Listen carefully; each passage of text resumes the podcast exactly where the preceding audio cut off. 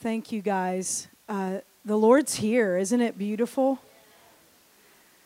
I love Pastor Paul and Wendy and the whole team here, Bridget and Richard. And ah, I just love the way the Lord moves in your midst. And uh, I am privileged to have several of our friends, my friends from the refuge.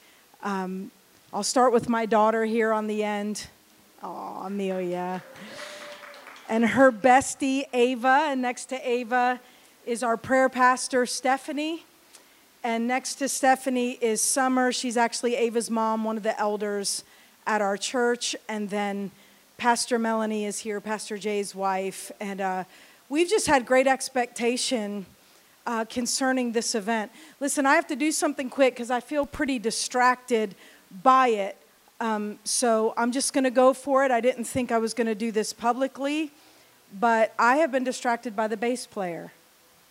What's your name? Nathan? I, I don't have a lot of clarity, but I just kept hearing the Lord say over and over, I see him, I see him, I see him, I see him. Like he wants to minister to your heart in such a deep way. There is kindness in your eyes, um, but there's so much more than people see. Don't be afraid of that because he'll wound us to heal us. He'll get to those deep things that we feel like if people saw them, they would run. But you have a wealth to give away. Nathan? So, Lord, I thank you for the one to whom there's no guile. God, I thank you for Nathan. God, I thank you for the intercession that is on him. I pray that you would grow it, God. I pray that as he sits alone in a room on that bass, that you would release your rhythms to him and they would be released over the, his, his own house, but also this house, the gathering, and this city in the name of Jesus. Amen. Bless you, Nathan. So, this thing has been happening to me maybe the last three or four times that I've spoken. That as I ask the Lord for his heart for that particular gathering, uh, he'll just give me a series of pictures. Uh, he gives me a bit of clarity, but then there's more clarity that comes as I share it, so it's a little bit scary. Before we get into the message, I'm just going to share a couple of them. I was praying for you guys as I fell asleep last night. Uh, I did have a dream that I think was uh, pretty clearly a rebuke for me. I was telling my friends about it, and they said, Oh boy, you know, when you have a dream where you're not dressed appropriately for a wedding, that's never good. And that was my dream. Uh, but even coming out of that dream, the gathering was on my heart, and I just kept seeing the movie Wizard of Oz, the, the one with Judy Garland in it. You know what I'm talking about? Is there anyone by chance that has seen that movie in the last month? No way. No, just ever in your life? You have. Anyone else that has seen it? Okay. That's, that's awesome. I felt like the Lord told me that that would be true. So as I closed my eyes again, I saw how the movie started. You know, the, there's a lot of intentionality in that movie, and I didn't know this before today when the Lord was showing me in the spirit. But you know, it starts in those sepia tones, and Dorothy just is really bored with her life there in Kansas. You guys know what I'm talking about? And she has this neighbor, I don't remember a ton about it, but she has that female neighbor that's awful. And she just wants out of this just dull life that she's in. Well, she ends up waking up in Oz. Uh, every part of the movie would indicate that it was a dream, but they do a few things to make you wonder. But everything was in Technicolor in Oz. She faced enemies that she never thought she would face. One was a guy behind a curtain making himself sound bigger and larger than he actually is. Does that remind you of anyone in the spiritual realm. Come on, church. But there were these witches, there were these different oppositions that she faced, and where she thought she was reaching out of the dullness, she was just tired of being bored with her life. She ended up facing things that she wasn't so sure she was ready to face. If there is anyone here tonight that is in that state, in just a moment, I'm going to ask you to stand and I'm going to pray for you. So that's the first one as I continued to pray early this morning, the Lord brought me to a memory, a really sweet memory that my daughter and I like to recount.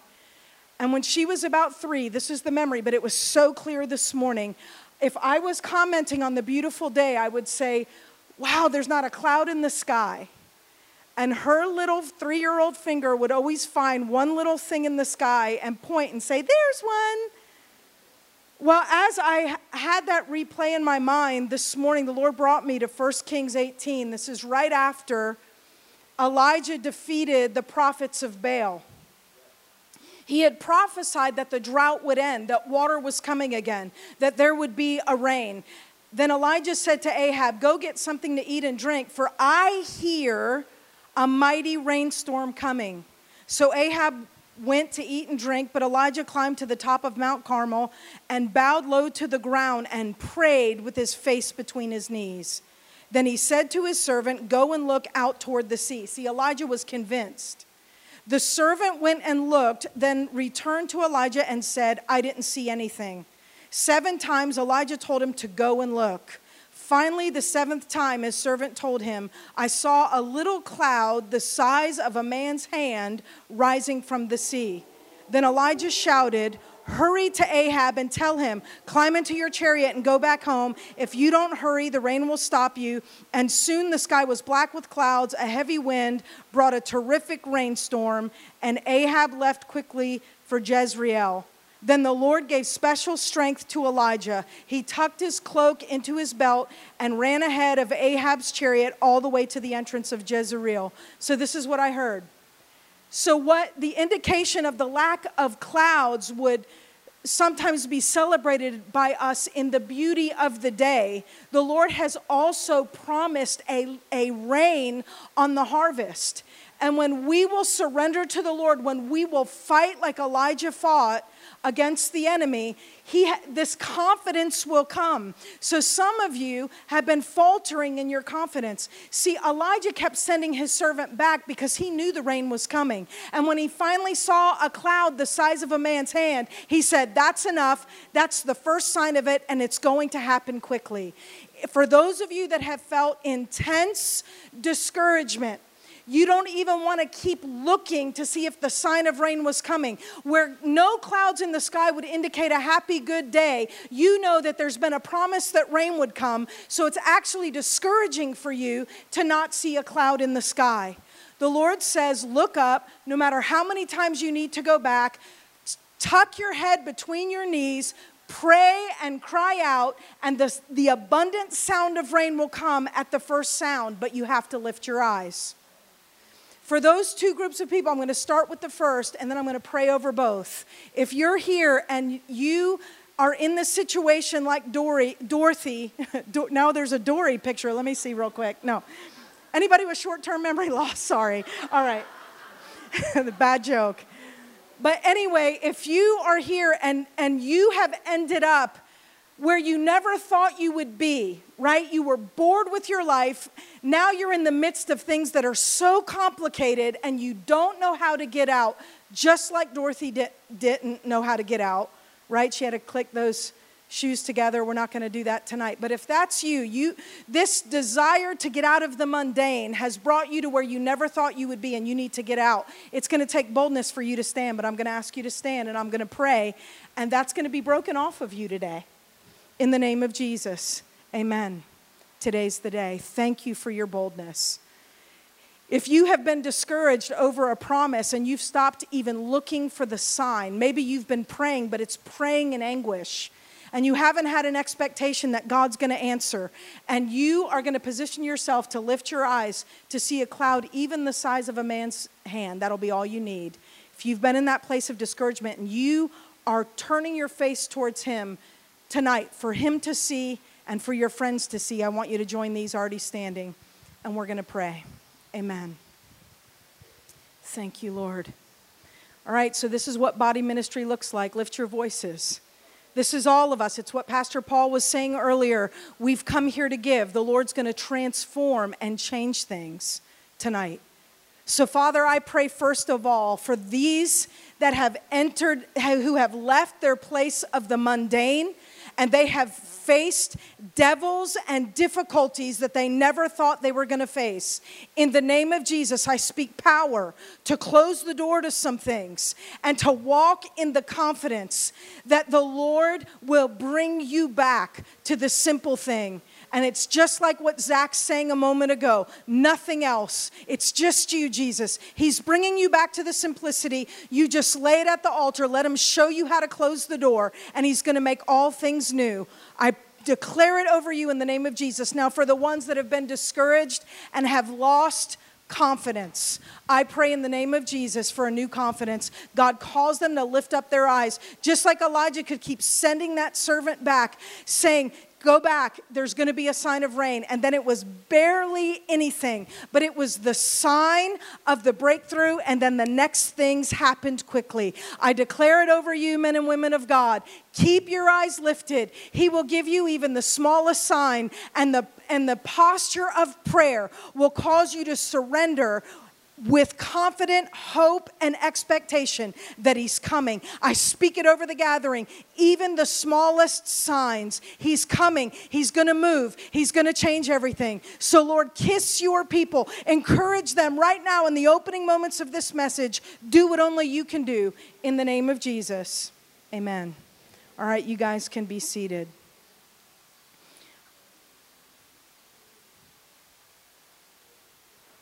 We're not even to the introduction yet, but when the Lord moves in this way, I am able to have a consolidated message. So believe in me, okay?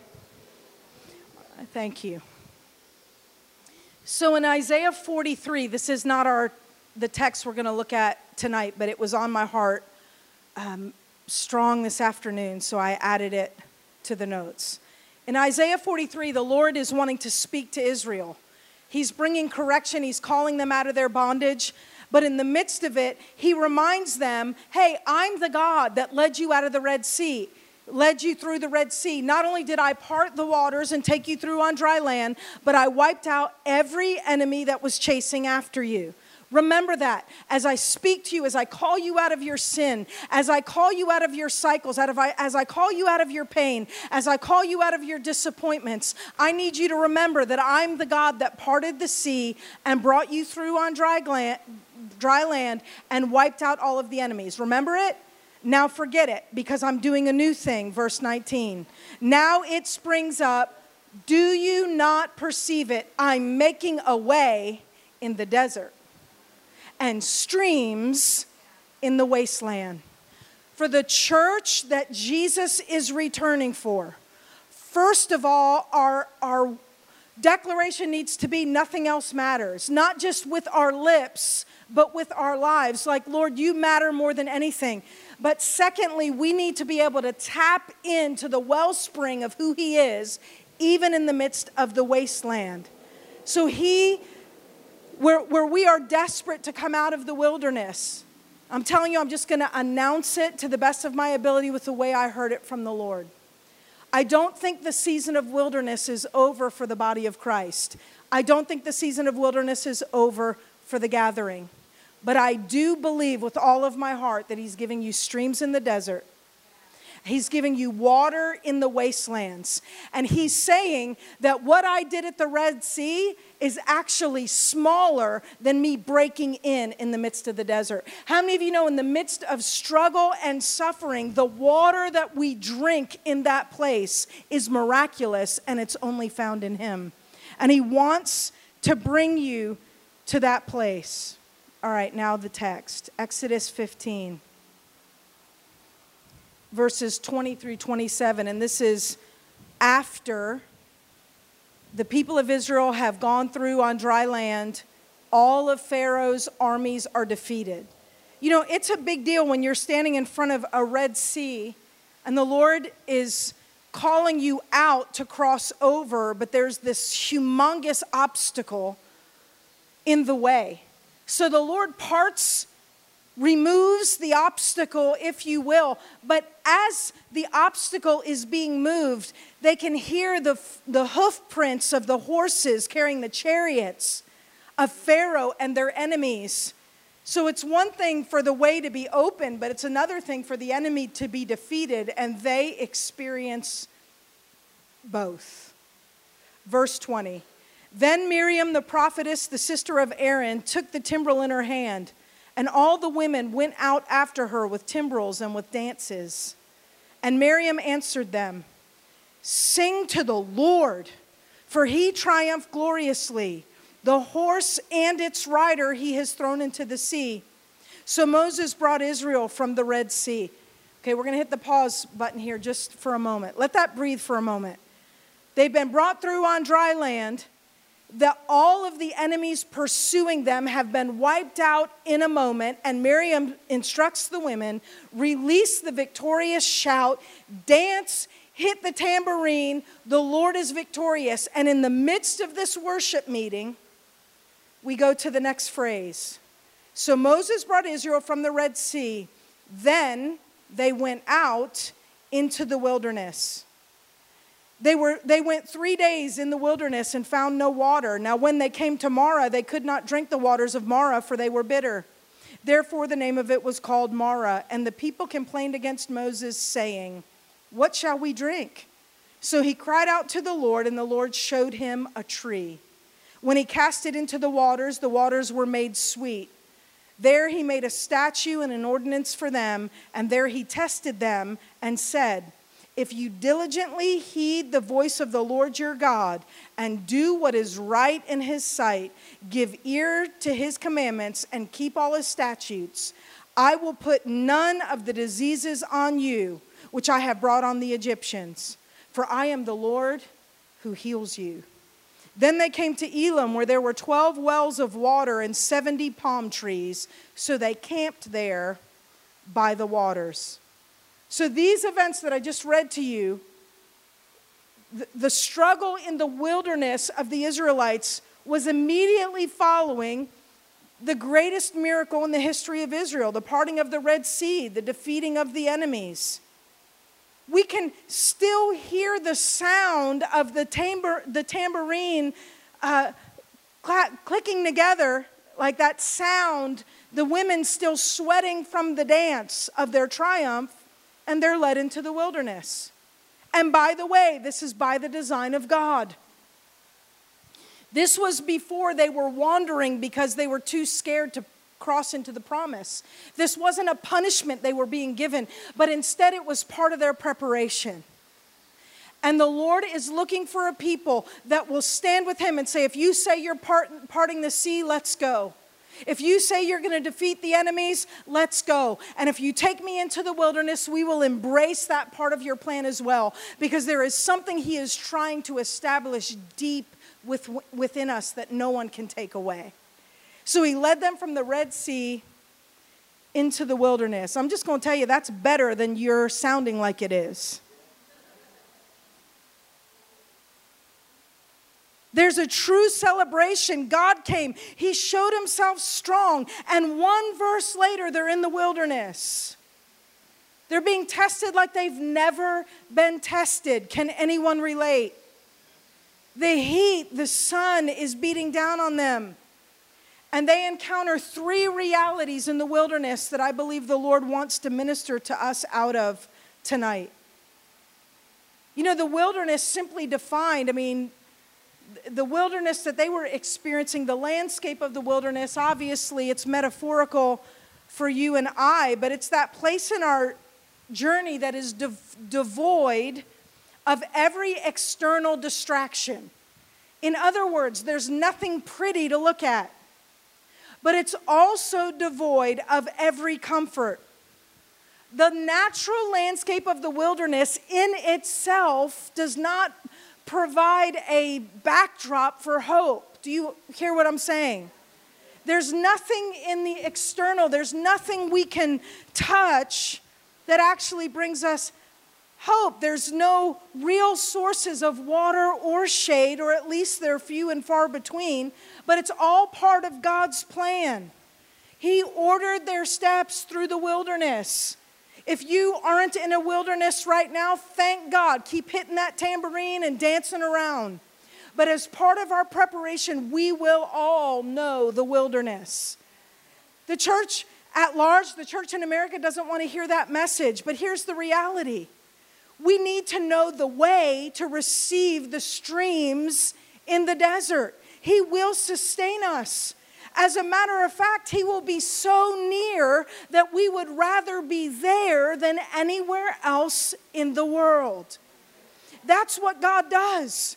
We can sing nothing else but you, but if we haven't tasted what that means, it will only be a poem on our lips. It's God's desire that we experience Him in that way. He orders our steps in the wilderness. What's the first stop? Number one, it's the place of no water. Three days into the wilderness, no water. Their mouths are parched, they're worried, sick about their children. Three days, that's about the limit that a human can go without water, especially under the scorching heat. This is the place where our resources are stripped away. Come on, somebody. Is this not where we have had to walk as a people? But our resources are stripped away so that the resource of God is discovered, and we cannot find it in the place of comfort. The things that used to bring comfort, this is the place of no water. It's when the things that used to bring comfort don't bring you comfort anymore. Like that online therapy, retail therapy. Come on, ladies. I mean, it still helps a little, right? But it only can help for a moment, or, or maybe the things that you used to tell yourself to bring you comfort, or the people you would run to, those relationships have dried up. That's the place of no water. You have found the place of no water. In 1 Samuel 17, when David delivers food to his brothers fighting Goliath, David's brothers accused him, right? You're full of pride. You're full of weakness. You're living in this desert only tending to a few sheep. They literally say, Who have you left those few little sheep with in the wilderness? It was like they were saying, Hey, David, you haven't had the training we've had. You don't have the armor we've had. Can anyone relate to this? His brothers that are facing the Philistine Goliath are saying, No, you don't have the armor. You don't have the weaponry. Go back over where you have a few little sheep to tend to. But day after day, for 40 days, every time Goliath would open his mouth, David's brothers would run and hide. But still, they were the ones full, full of pride. They're accusing David in his faithfulness of just being full of pride. But here's the thing David had found something in the wilderness that his brothers hadn't found. You want to take off the head of Goliath, that defiance that tries to accuse you and take the real estate of your mind. You can only do it when you have learned the lessons in the wilderness, when you have found the place of no water. 1 Samuel 23 tells us that for David and his men to become mighty, they had to live in the wilderness where God was the only resource. David's mighty men, David himself, they were initially discontented and in distress. You can read it in 1 Samuel 23. But they came out and they were able to fight against the powers of darkness. Psalm 74, verse 14, tells us that the spoils of victory, literally the crushing of the head of Leviathan, will be given as food for those inhabiting the wilderness. There is a victory that comes to the people of God when they find the stream in the desert place. When there's been the lack in natural resources, it's been the place of no water, yet He gives a, a victory over these principalities, crushing the head of Leviathan, becoming their food in the wilderness. No wonder Jesus said in the wilderness, My food is to do the will of my Father. He had found a bread that sustains greater than anything in the natural. There's a victory that's given to those who don't despise the desert. Hear me, church. There is no water, so we dig deep to the wellspring within. They're in the place of no water and they're looking inward. They're finding an internal fortitude. They're, they're tapping into the presence and power of God. And as they're coming out of this place of no water, they see water in the distance. And this is the second reality that they encountered in the wilderness that we need to learn for and that learn from and that's the place of Marah, the place of bitter water. 3 days of no water. They see the provision of God and they go running to the place of water. But when they taste the water, the water's bitter. Have you ever come out of a place of victory and breakthrough? Listen, this happened in such a profound uh, way in my life, coming up on two years now, where I fought. I warred through the night like I never had in my life, and breakthrough had started to come, only to discover that that water, that breakthrough was bitter, and the Lord wanted to turn the bitter water sweet. Have you ever been so exhausted, pressing in for the breakthrough, and then the cup you're given is bitter? It's part of the reality of the wilderness that we have to encounter. They realized that what they thought was the end of their struggle, what they thought was over, they actually realized was going to be another fight. That the promise of being satisfied on the inside, there's actually been a bitterness that's entered that now they have to deal with. Nothing's more challenging than when we think the battle is over and it gets worse. Can anyone relate tonight? The enemy's plan is for us to do more than just taste the water. He wants us to drink it. He wants us to take in that bitterness rather than let the Lord turn the bitter water sweet. Some of you have a bitter cup that you have been, uh, that like in this place of breakthrough, you've had this cup and the water's been so bitter and you have felt ungrateful and you don't know what to do and you're starting to drink those waters and the bitterness is getting inside of you. And I want you to hear me tonight. That was never God's plan. It was never God's plan for the people of Israel to drink these bitter waters. It's never been the plan for you to drink the bitter waters. What's bitter water? I'm just going to read to you a few things I wrote down. When the things you have been believing for fall through, that's bitter water. When those who you work to serve and love believe the worst about you, that's bitter water. When breakthrough continues to delay and all you can see is what you've lost, that's bitter water. Broken promises, betrayal in marriage, accusation from your family, that's bitter water. And if the enemy can get us to drink that cup, like, at least I feel in control of something. At least I'm interacting with any kind of water. And the reality is, that's not God's plan. The enemy is trying to get us to drink the, better, the bitter cup. And if we do, the bitterness will get in us.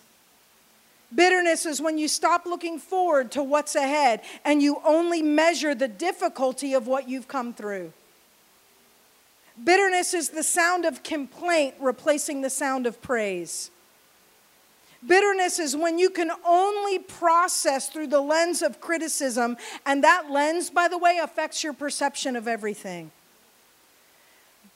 Bitterness boasts the reality that perception is reality.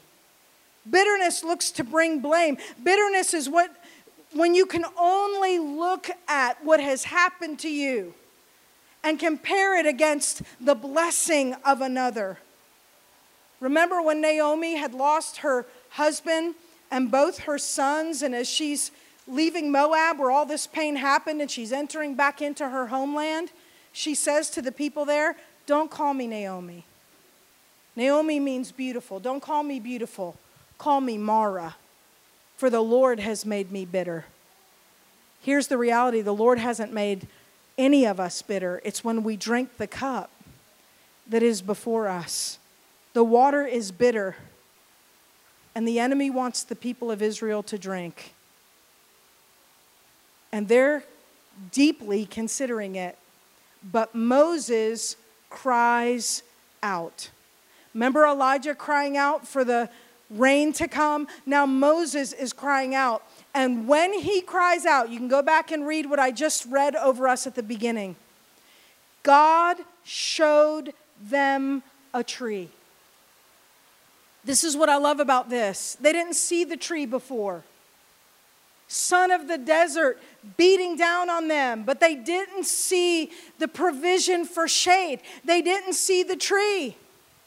And because they didn't see the tree and all they tasted was the bitter water, the people complained. But I want you to hear me tonight. The people complained and Moses cried out. Will you complain or will you cry out? Because when Moses cried out, God showed him a tree. And here's the reality God had planted a tree, not in that moment. He planted a tree many years before. And I want you to hear me, sons and daughters. He planted the tree right next to the bitter waters.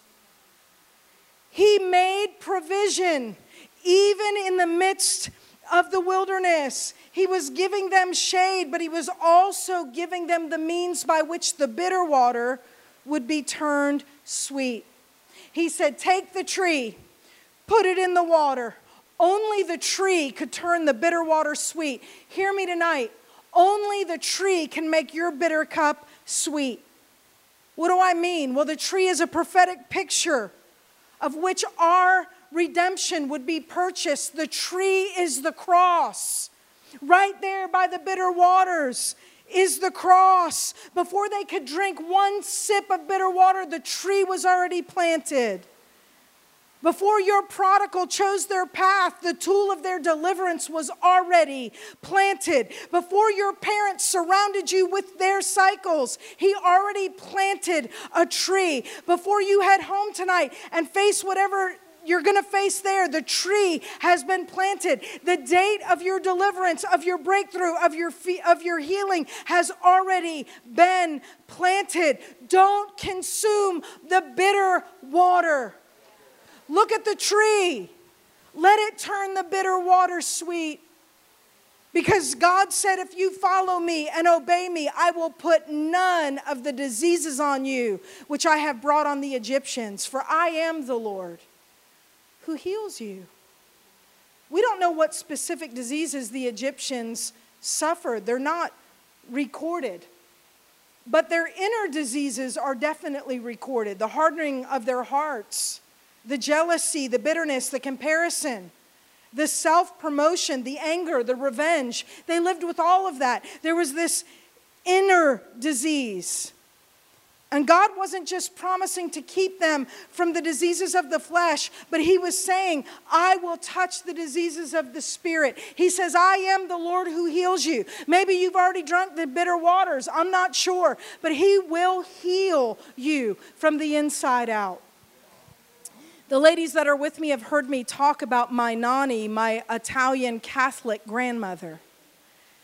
I love to talk about Nani. I loved Nani with all my heart. I have a Italian Catholic mother. She's not Catholic anymore. She is Holy Ghost born again. And a Jewish father. So I joke that I was born confused and angry. But my nanny was the Italian Catholic side, and she was a trip it's really kind of wrong how much I enjoyed her ways. Um, I love to talk about the fact that if she disagreed with the meat prices in the grocery store, she would take the price of the less expensive meat and put it on the more expensive meat and then buy that meat.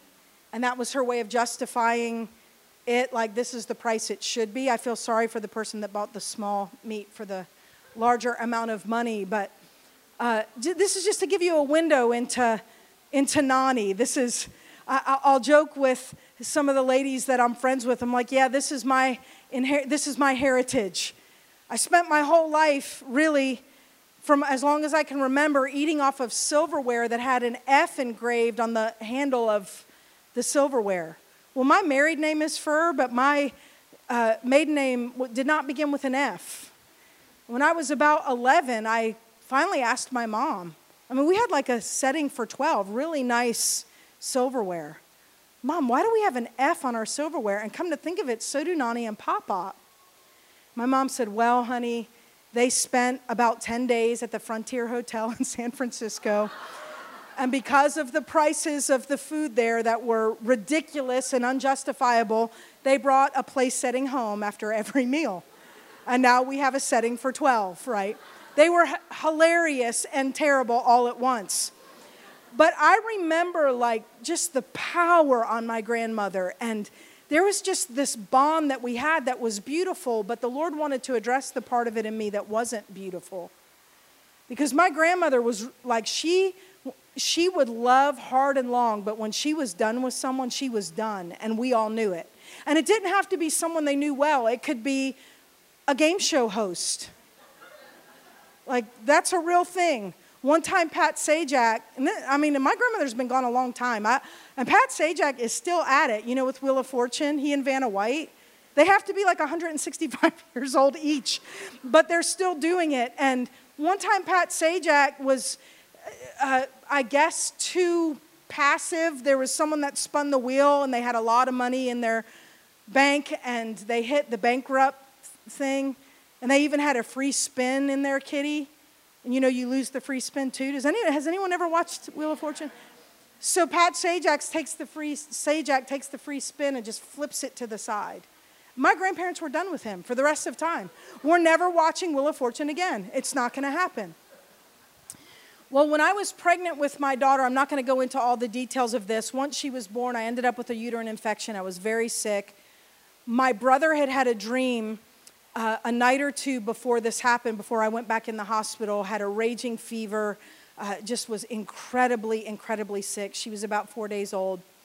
And my brother came over and shared with me a dream that had to do with a connection between my grandmother and me.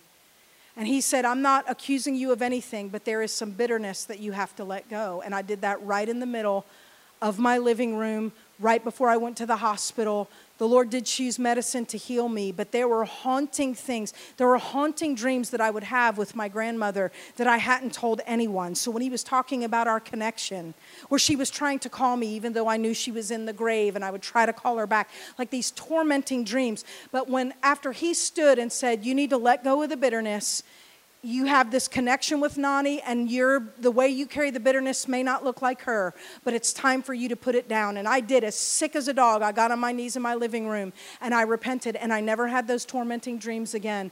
What he does when we say, Lord, I'm giving you the bitter cup, and I'm going to let the tree turn the bitter water sweet, it changes everything, and he heals us from the inside out. This is how we navigate the wilderness. We go to the place of no water and we press in. We lean in. We worship when we don't feel like it. We pray. We cry out. We surround ourselves with life and we find that wellspring on the inside of us. That's the gift of the wilderness that we can find a well on the inside. Then the gift of the wilderness is the bitter cup that's before us, and we can justify everything that has made those waters bitter. Can anybody relate to what I'm saying tonight? The ridicule, the accusation, the things people said behind your back, the betrayal, the, uh, the betrayal that has affected your finances, all of the things that we go through that makes the water bitter. And he's saying there's only one thing that'll turn that bitter water sweet, and that's the tree that has been there all along. Rather than looking at what's made you bitter, hear me, church, look at the tree. His redemption when we were infinitely beyond we were beyond our infinite debt and our ability to make peace with God. He suffered and died for you and I. And through the span of all generations in time, you were on his mind. And he knew every time you would deny him, he knew every time that you would choose your own will instead of his. And in the midst of it, he still bled and died and was able to say, Father, forgive them. They don't know what they're doing. That substance of the cross is what touches our bitter waters, and he makes it sweet. And he wants to heal you from the inside out. You don't have to have the diseases of the Egyptians, those that we want to hold in bondage because they did us so wrong. That's the disease of the Egyptian. It's the bitter waters. And he wants to make the bitter cup sweet for you as you encounter the cross again tonight. Then the third place is the place of Elim. It's the place of many waters. Then they came to Elim, where there were 12 wells of water and 70 palm trees. Think about this. They started with no water, then they moved to a place of bitter water with one tree, and then he moved them to the place with 12 wells of water and 70 palm trees. So they camped there by the waters. Listen, right in the wilderness. He was asking them if they would surrender to his leadership. He was taking them to the place where there would be 12 times more provision and 70 times more, fray, more shade if they would refuse the disease of the Egyptians. And he's here tonight saying, Will you follow me wherever I'll lead? Musicians, why don't you go ahead and come? There is a depth in God that is available for all of us. But we have to get over ourselves. Listen, I say it with complete love towards you tonight. I have had the greatest probably crisis of belief and shaking of my life in the last two years. But He has taken that bitter water and He has made it sweet. And I can't even describe to you how very sweet it is. What we do is we try to keep those things on the inside, and we don't want people to know the ugly that's going on inside of us. And the reality is, He's not looking for you to pretend the water's not bitter. Do you hear me? He wants to give you what it takes to turn the bitter water sweet. For those of you that are in the, na- the place of no water and you are worried sick about your kids, what will come of them, the Lord wants you to, to encounter Him in such a way that you know what it means to find that wellspring on the inside. All of us have it. Some of you haven't tapped into it. So, Father, I thank you why don't you all stand, actually? Thank you, Lord. Actually, can you take that and then help me down? Because I it would be really humiliating if I fell. Here, Paul. Just kidding. I'm ready. I'm ready. Thank you, Lord. Thank you, Lord. I couldn't see you. All I could see is those lights. So come on, just lean into Him for a moment. I love the silence that we stood and sat and kneeled in a moment ago. Thank you, Lord. Thank you, Lord.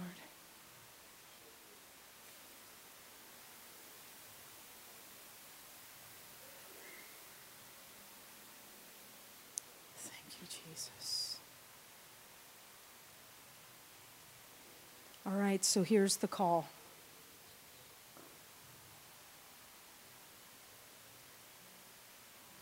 If you have been despising the wilderness because of the no water, the lack of water, because of the bitter water, and you haven't found that place of Elim, and you need an encounter with God, I'm just going to ask you without hesitation to just come up here with me. And the Lord wants to meet you. Listen, don't do it for me or because you feel like my ego needs you to respond, but if you know you've despised the wilderness and the Lord is calling you to repent, I'm just going to ask you to come. Thank you, Lord. Thank you, Lord. Thank you, Lord. Thank you, Lord.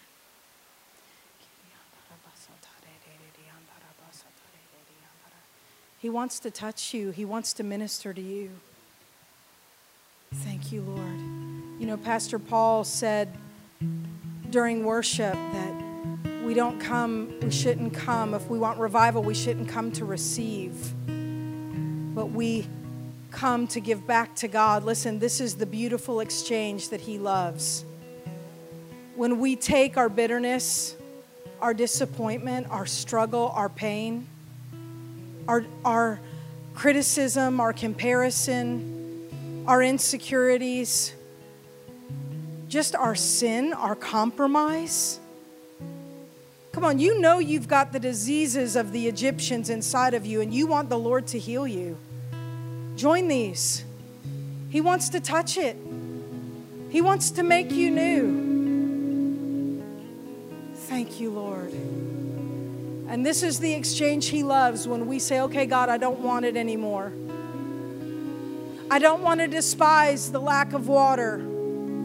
I don't want to despise the bitter cup that I've been given. And maybe you're standing here tonight and you're thinking, you have no idea what I've walked through. You're right, I don't. But I know that the ugly on the inside of me that He's taken away. We hold it on, we hold on to it because we think it's empowering, but it's actually causing our lives to be ebbed away. We're, we're actually the opposite of what we ever thought we would be. And you think you're too far gone, or there's too much judgment towards you. And the reality is, He loves, loves, loves to take the burden of our sins or of our wrong thinking and take on His peace and His strength. Come on, the theme of this is wide open. Let's be wide open. Let's open up our hearts and let the healer set us free. Thank you, Jesus. Thank you, Jesus. Repent that times of refreshing may come. He's preparing a bride that'll be able to walk through every obstacle like the Red Sea and hear the sound of the chariots of our enemies be defeated in our eye shot and earshot. And then be led directly into the wilderness and still be able to say, Your ways are right, great God. Come on, those are the wedding vows of the bride. We trust your ways. You give us streams in the desert. Really? There's no water. How's that a stream? And now there's bitter water. How's that a stream? And as we choose Him, then He brings us to Elim. more wells of water than we need, more shade under those palms, those places where prophecies would happen under the judge of Deborah. Oh, he brings us to the place of shade, he brings us to the place of strength. We love to receive a word of wisdom and knowledge and to be encouraged. Those are the shade trees he wants to bring you to. I have a suspicion that Nathan has known the, the, no, the place of no water, the place of bitter water, and the Lord was giving him some shade tonight. Lord, we trust you. We love your leadership. Come on, we're going to worship. I think there's a team of people that uh, are set aside to pray. So if that's you, you're part of the gathering and you're part of that team, if you could come, those that have come with me, if you're willing to come, let's just see God work.